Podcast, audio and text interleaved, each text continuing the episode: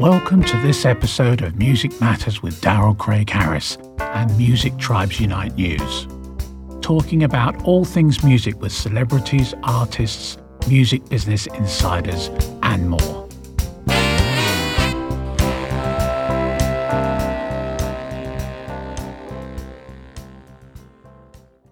Richard Shelton, how are you doing today? I'm very well. Good to be here. Thanks for having me. Uh, um, we were just talking actually pre-show. So you're originally from England, obviously, but you live in Los Angeles now. How long have you been in Los Angeles? Nine years. I mean, it's gone like that, but nine years I've been here. Yeah. Yeah, time kind of kind of speeds up in, in Los Angeles.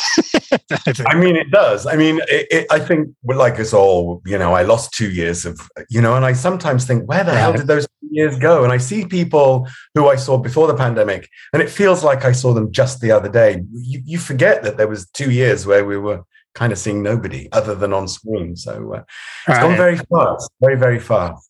So you, um, you're known for many things. You're an award-winning actor, um, award-winning uh, Broadway West End um, performer, um, and also an amazing singer. And you're probably best known singing wise for your Sinatra and your love of Sinatra, uh, yeah. which, which, is great because I, I also love uh, Mr. Sinatra's music. Um, tell me how that how that happened for you. Well, I mean, so Frank Sinatra is somebody I was aware of, even from a. T- I'm I'm from a very small town, um, uh, you know, a nondescript place in, in the UK called Wolverhampton. And as a six year old child, I remember seeing a photograph of somebody called Frank Sinatra as a kid. And the resemblance was, was incredible. I said to my mother, Who is this? Who's this person, Frank Sinatra? I mean, he looks like me. And she's, oh my God, he does. And then fast forward to 14 years old, let's say, my father was big into big band jazz swing. So I grew up absolutely embedded with that music. And of course, Sinatra formed part of that catalogue. But I put on the My Way album. I was 14. I remember distinctly singing into a drumstick. My dad had some drumsticks I went. And even at that age, I knew the cadence of the voice. I knew the, I knew implicitly knew the lyricism. Um, and it, it, felt like a very natural fit. Um, fast forward again, fast forward again. Um, I was working the jazz circuit in the UK and uh, the opportunity came up to audition to play Frank Sinatra in the drama Rat Pack Confidential. And that was a look at the underbelly of the five men in the Rat Pack. So Frank Dean, Sammy, Joey Bishop, Peter Lawford. So it was an expose of what was going on behind the blue eyes, you know, the famed anger. The, yeah, because it's a it's a um, big story. Yeah. Oh yeah, the mercurial quality, how he could charm. You know, he when he sang "Fly Me to the Moon," you were up there with him when he sang Angel Eyes One for My Baby, you were the only person at 2 a.m. in the bar with him. So it was an expose on how did how did that manifest? Um, and then went on to play him again in, in another drama called Sinatra Raw. So um, uh, yeah, there's there's a big legacy between me and Frank Sinatra. And I think you know, and and maybe a lot of Americans don't realize that there is a, a, large love of jazz in England, in particular. I was actually just covering the London Jazz Festival in November. And there's all all manner of, of jazz music, and, and, and Sinatra kind of he, he straddles the line between jazz and pop because obviously his songs were huge. Um, do you think a lot of that too came from from the war? A lot of music was being imported into England. Is that kind of part of where that came from? I do, and I think that uh, I mean the, the British have always been known for being quite avant-garde in their music taste, almost ahead of the curve. Now, what I mean by that is, or why it's relevant to Frank Sinatra, is there was a period of time, of course, where Frank Sinatra couldn't get arrested. You know, he was he was flying high, and then it was shot down, and you know, it really he implicitly knew the meaning of the lyrics. That's life. You know, uh, I've been a puppet, a pauper, a pirate, but you know, there was a period of time where the Brits really um, lovingly embraced Frank Sinatra when in America he was down on his luck. So he was playing regional theaters um, in strange places, Liverpool, Blackpool. I mean, even tiny theaters in outside of the center of London. Um, and people went crazy for him. So I think he always he resonates very, very profoundly in Britain. People, I, I would say that the, the the the Brits absolutely love Frank Sinatra. And I think he I think he liked them too. I, my impression is that he was very fond of the UK. Yeah, and I think I mean what I notice about UK and Europe in general is that artists tend to be held in higher esteem maybe than the United States. I don't know if you feel that or uh, you know what your thoughts um, are on on that.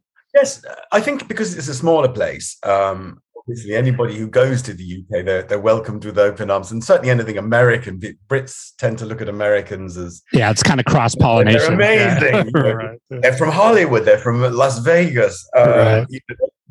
They're amazed by it. So um, yeah, I think they do revere, and and I think I think amaze is the word. There's there's that when an American artist tends to visit Britain, they it, it's fantastic. Yeah, and, and I, I, always tell people too, like London is such a great music sound. You know, I mean, not not only London, obviously Liverpool and those places.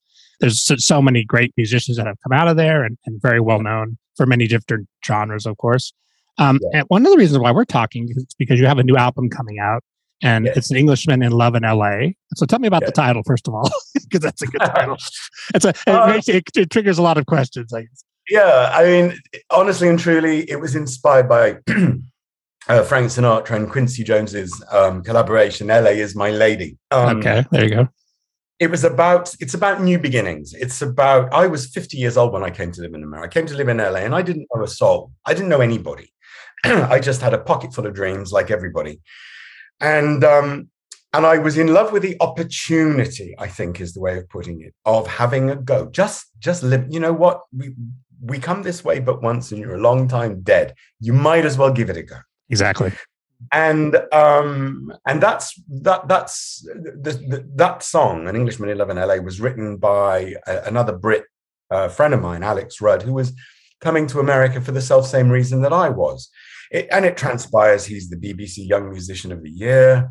So we wanted to celebrate the, the, the, the lyricism of the song talks about new beginnings um, I mean, it swings like the clappers, as they say. You know, it, it sounds like something Sinatra might have sung, but it's original. And, and I think that set the tone for the album. The album then goes on to talk about various stages of love. So, good love, bad love, you know, love that's, um, you know, there's a Beatles song, and I love her, or there's. Um, yeah, it's a common theme throughout history, yeah. throughout life and music, right? Absolutely. all, all ties together but there's also there's two songs that the as you have the high you have to have the low. So there's there's some real swingers and some zingers but there's also a couple of ballads that really are heartbreaking. There's one in particular called over like the roses. It's an original song. And um it talks about i sang it in uh, in london just last week. And um even i was kind of like whoa uh, wow this tugs at the heartstrings. Yeah. We've all been um but it's as important to have that as it is to to sing of you know the giddy happy times like we do in lost and found you know it's uh, right. it's all and i think the thing about one of the things about sinatra in particular was that you, there was a lot of truth. And even mm. though the lyrics he didn't write the lyrics necessarily but he, he the way he delivered them you believed him. And i think that that's a, a really crucial thing that even new artists that's a really big point. It's like you have to be, it has to be there. That the authenticity has to be in in in implicit in what you're doing, right? Hundred percent, Daryl. I mean, uh, you know, the thing is that um, Frank Sinatra is quoted as saying, "The lyrics come first. That's not to demean the music, but the lyrics come first because if you can tell the truth of the song lyrically, you can't go wrong. You can sing a bum note. You can, you, you know, you you singing good singing, good storytelling is not about making the right notes or the right sounds all the time. It's about conveying a message. And if you can convey the message, you, you got it you got it made. Well and a different, a different genre too you know willie nelson a lot of people would not necessarily consider willie an amazing singer but what he does have he has extreme authenticity in what he does. You believe him you know and that that that that's a gift right? That's such a rare thing Absolutely. I mean, like you say, I, I don't necessarily, I would never listen to Willie Nelson because it's not my vibe. But when I when I hear him, I can hear how masterful he is, you know, and, and I feel, if you like, safe listening to him because I know how good it is. Or let's say the Rolling Stones, again, that's not my natural uh, turn to, but I can hear how good it is, you know. Yeah. And they're telling great stories. And the other part with those with those artists too is that you hear two notes and you know who it is, and that that Yeah. is a such a rare thing. And Sinatra also had that. You know, he he sang the first two words of any song, and you go, "Oh, I know exactly who that is." you know. yes, yeah, Um, and then actually, so last week you were actually um, um, on the BBC, yes. um, which was great. I listened to that; that was great.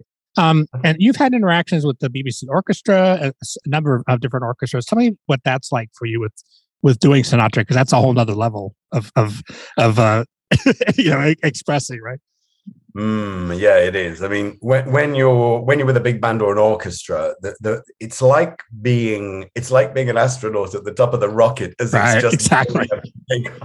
Yeah, you So- just you just stand there with, as you're as they're surrounding. I've I've done quite a bit of that myself. You stand there, and sometimes I'll pull out my in-ear monitors. I'll just go, "Wow, this is like." Who gets to do this? I know, and, and and the thing with orchestrations like that as well is when it starts, there's no stopping it. You've got to keep going. Um, I remember, I, I mean, I have played with some wonderful orchestras and some wonderful big bands um, uh, all over the world, but there is one moment that really stands out for me. So, um, I mean, we, we're talking about my relationship with Frank Sinatra, which is really predominantly as that as, as an actor. I, I know how to convey him. I know how to evoke him. I don't know how to mimic him, but I, I it sort of comes from the inside out. But one thing that is peculiar is that his tuxedo walked into my life literally. And I'd always heard that I'm the same dimensions as Frank Sinatra. And this was born out when I went to this antique store where somebody was, uh, uh, a TV producer had said that that a friend of hers was selling this tuxedo. And I put it on, and it is an identical fit. And it was made in London. Anyway, uh, cut a very long story short. Um, Roger Moore, James Bond features in the story, but that's for another time. Um, Yeah, we I all, we all love him. oh, it's great. yeah, exactly. Um, and I was in um, Johannesburg working with the um, Johannesburg Big Band, and I was wearing the tux. And I think we were halfway through. Um, uh, I've got you under my skin, I think it was.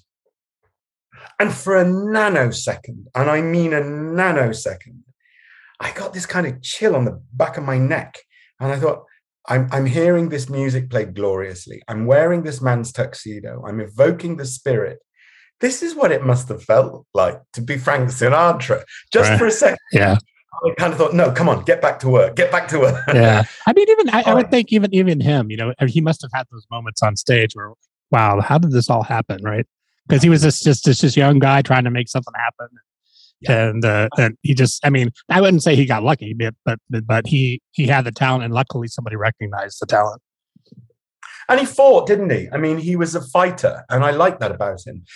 That he was a what what we might say. I don't know if it translates, but you might call him a scrapper. Um, is where somebody gets stuck in, and they and they they're passionate. He was a passionate man, you know, which is good and bad. And Yeah, he was you know, he was complicated. very complicated man. Yeah, But he, um, yeah, he believed in himself, and I, you know, good for him. Good for him that he believed in himself. You know, that's it's it's important. Not to. be, I I I don't get the sense with him that he was braggadocious or that he was vainglorious. I just think he knew what he wanted, and and he knew how talented he was, and that that's also frustrating to try and get it out. Do you know what I mean? Um, uh, I, I think he was tremendous. Yeah, it's it's a tricky yeah that's a tricky business and I and I've had we were talking before the show that I, I've actually have worked with a lot of people that worked with Mr. Sinatra, um, Tony O who was one of his right hand man, uh, Vinny Falcone who was his conductor, Danny Falcone who's his son lives here in Vegas. And when I first came to Vegas, a lot of those guys were still around. Of course, now they would be you know they've they've a lot of them have passed on. But um, his his in, in Las Vegas in particular, you felt the weight of him here when I first, I came here in 1988, so he was still he was Oh, still yeah. around, you know. Um, Yeah. But that that that kind of there wasn't really anybody since then except maybe Elvis that had that kind of weight. I think. Mm. Yeah, it started to it start that that that whole genre of icons just started to dimi- diminish, didn't it? Like I think you're right, Elvis maybe. I guess Barbra Streisand was sort of coming round Right. But beyond that, yeah, a whole other world, a, glo- a, a glamorous world, I think. So you um, on your album, you actually have some of his musicians. Um, Yeah. So let, us talk about that a little bit. And also, the album is coming out, I should say, on um, 420, right? Uh, April 20th? Okay, great. Uh, 22nd. Oh, 22nd. Okay, got got you. So yeah, so tell us about the recording of the album because I, I, would say that um, people definitely need to check it out because it sounds amazing. I mean, you, you sound great. The music is is so well done. It's it's really ex- I'm excited for people to hear it. Thank you. Um, yeah, we recorded. I came, you know, I came to. Uh, somebody gave me some great advice when I got to uh, um, Los Angeles, um, and it is a. It's. I'm very used to London. I'm very used to European cities. I've never lived in New York, so to come to LA is its own journey. And uh, yeah, it's it's a journey. But it can, be, it can be a little overwhelming.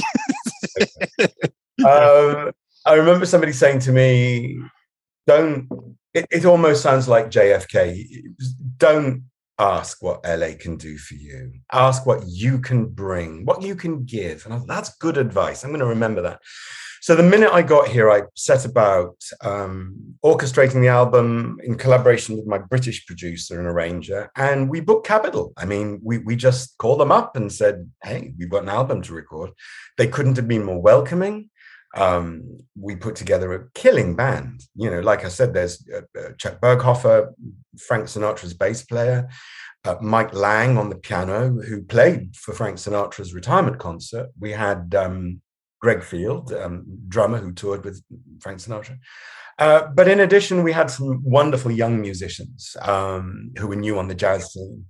Um, and Wayne Bergeron, the trumpet, famous trumpeter. So, so there's a legacy of great musicians.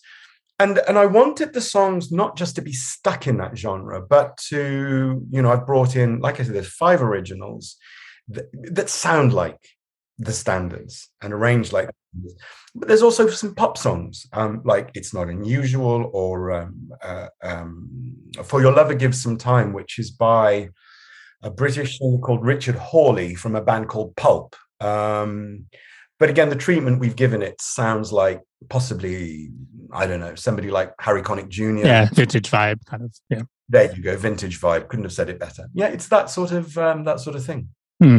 Yeah, it sounds amazing. And I mean, obviously, too, to be at Capitol, where I think Sinatra recorded there several times, obviously, to be in those studios doing that music is just, it must have been so exciting. It really was. And there's a video, I, am going to plug the video here. There's a video for An Englishman in Love in LA, and it, uh, we shot it at Capitol um, in Studio A, I think we shot it. So there's Studio A and Studio B. We recorded the album in Studio B, which was his, you know, Frank Sinatra studio. Um, but we um, uh, we shot the, the video in Studio A and outside, and oh, it's great! It tells a great story. Check it out. um, who were you know uh, growing up? I mean, along with Sinatra, who were other, some of your other influences and favorite favorite vocalists, musicians? I and I had a really weird taste growing up as a teenager. I'm not. Me, me too. you know, I was I was into anything and everything. I was into obscure artists. I, I remember being as a teenager listening to Dave Brubeck Ella Fitzgerald. And then I sort of went into Supertramp and um, oh, and um, Spyro Gyra and I'm sort of Kate Bush and sort of I was always interested in the slightly unusual. Like like I've never been one for oh this is the latest record let's all go buy it. Um, so I've had quite an eclectic taste, and, and yeah, I, I, would say even as a young man in my young twenties, I was listening to jazz or classical music um, um, as well as I don't know. I'm up for the Carpenters as much as any man is. Yeah. You know, you can't beat Karen Carpenter. Yeah, we're know? actually we're actually really similar because I was. I mean, I, I like John Denver. I like you know, I like Spot. There you go. At Spyro Gyra, I, have talked to those guys. Actually, Tom, the keyboard player, lives here in Vegas. Um, yeah, so it's uh, that's one thing great about living in Vegas because there's a lot of people that live here that you wouldn't necessarily suspect do. you know, we're gonna have to get you out here too. That would be great. I'd love to. I'd love to come and perform in Vegas. Yeah, we Any, should. Anytime. yeah, we'll get you. Maybe we'll get you with um, Danny Falcone, of Vinny's son. He has actually. You know, it's interesting. He has all the Sinatra arrangements. Um, wow. Yeah, we've we just recently talked about that. Um, I'll, I'll tell him I'll, I'll bring the tuxedo. there you go. Yeah, he's a and he's a sweet guy too. Um, tell me, um, you know you you've had uh, a lot of experience as an artist as a young artist and what what's your advice to people that not only want to be singers but just young artists and, and recording artists? What, what's some of the things that you've learned that, that really stand out to you?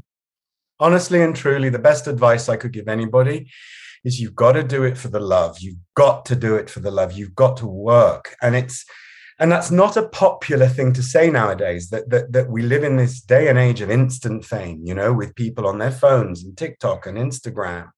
And people get these you know this instant acknowledgement.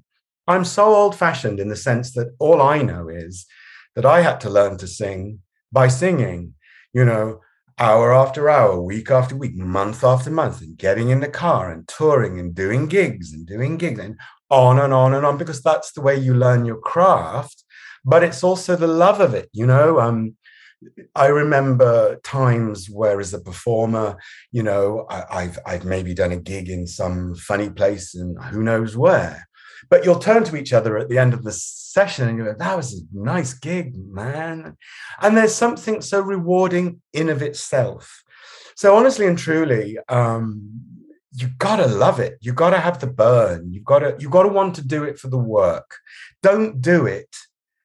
Please don't do it for the fame or for the glory or for the money, because none of those things matter. They the work is the work is what matters. And if you can embrace that, you'll then be in a position to withstand the hardships and the sacrifices and the pain and the getting it wrong before you get it right. I, I just am very old fashioned about it. Yeah, it's a journey. I mean, that's the thing. And, and like, you know, if you find fame and fortune, that's, it's, I mean, it's so rare.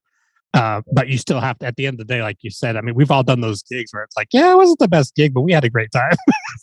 yes, absolutely. Yeah. Absolutely. You know, um, and I think, uh, you know what it is as well in this life. I'm getting a little metaphysical now, but you know, to be able to put your head on the pillow at night or at the end of your years or day and think, that was fun. That was, I really, you know what?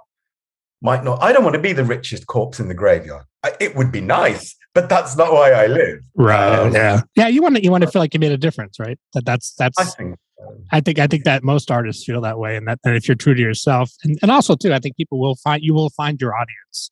Yes. If you work at your craft and you, and you, you do the work, people will find you, you know. They will absolutely. Yeah. Um, uh, speaking of finding you, um, tell us um, your website and your social media. How can people locate you? Yes, um, uh, www.richardshelton.co.uk. In other words, .co.uk. So it's .co.uk. Or on Instagram, it's um, it's Richard Shelton, um, or Richard Shelton on Facebook. That that you'll find me in one of those good places. Awesome, yeah, and we will put your links on the uh, podcast episode and then also on the um on the video. So we release this; these videos get released on our music pages in Europe. We have uh, Music Crowns in London, which has wow. about 4.5 million followers, and then we have uh, Bass and Guitar Love in Italy, which has another 2.5 million, and and then we're also on all the all the usual podcast outlets. So um, people will definitely uh, be able to find your website on there. And uh, I thank you so much for joining me. I, you know, I know you're very busy and uh, you're kind of jumping around like we were just talking about. I'm going to be in London, but you just came from London. yeah. So it's the kind of the crazy world that we live in. Um, do you, but you know what? I, I'm, I'm very, I must, I must just say this. It is a bit, and I'm, I'm sort of over the jet lag now, but I'm so grateful to be able to get on a plane again. I'm so, it's great. I know, and they just dropped all the restrictions in, in the UK, yeah. so that's a win. But uh, awesome. Well, thank you, Richard, and and everybody. Please, um, please find Richard's album "An Englishman in Love in L.A." Sounds great. I got the, the pre-release copy, and I really, really enjoyed that. Um, thank you. And I and I I don't just say that. I actually mean it. thank you very much. I really appreciate that. Thank you. Yeah, you're most welcome. Thank you so much, Richard. Um, have an awesome day, and and tell your um your publicist thank you for all her work. It's very appreciated. I will indeed. Have a great. Thanks for having me. Awesome. Thank you.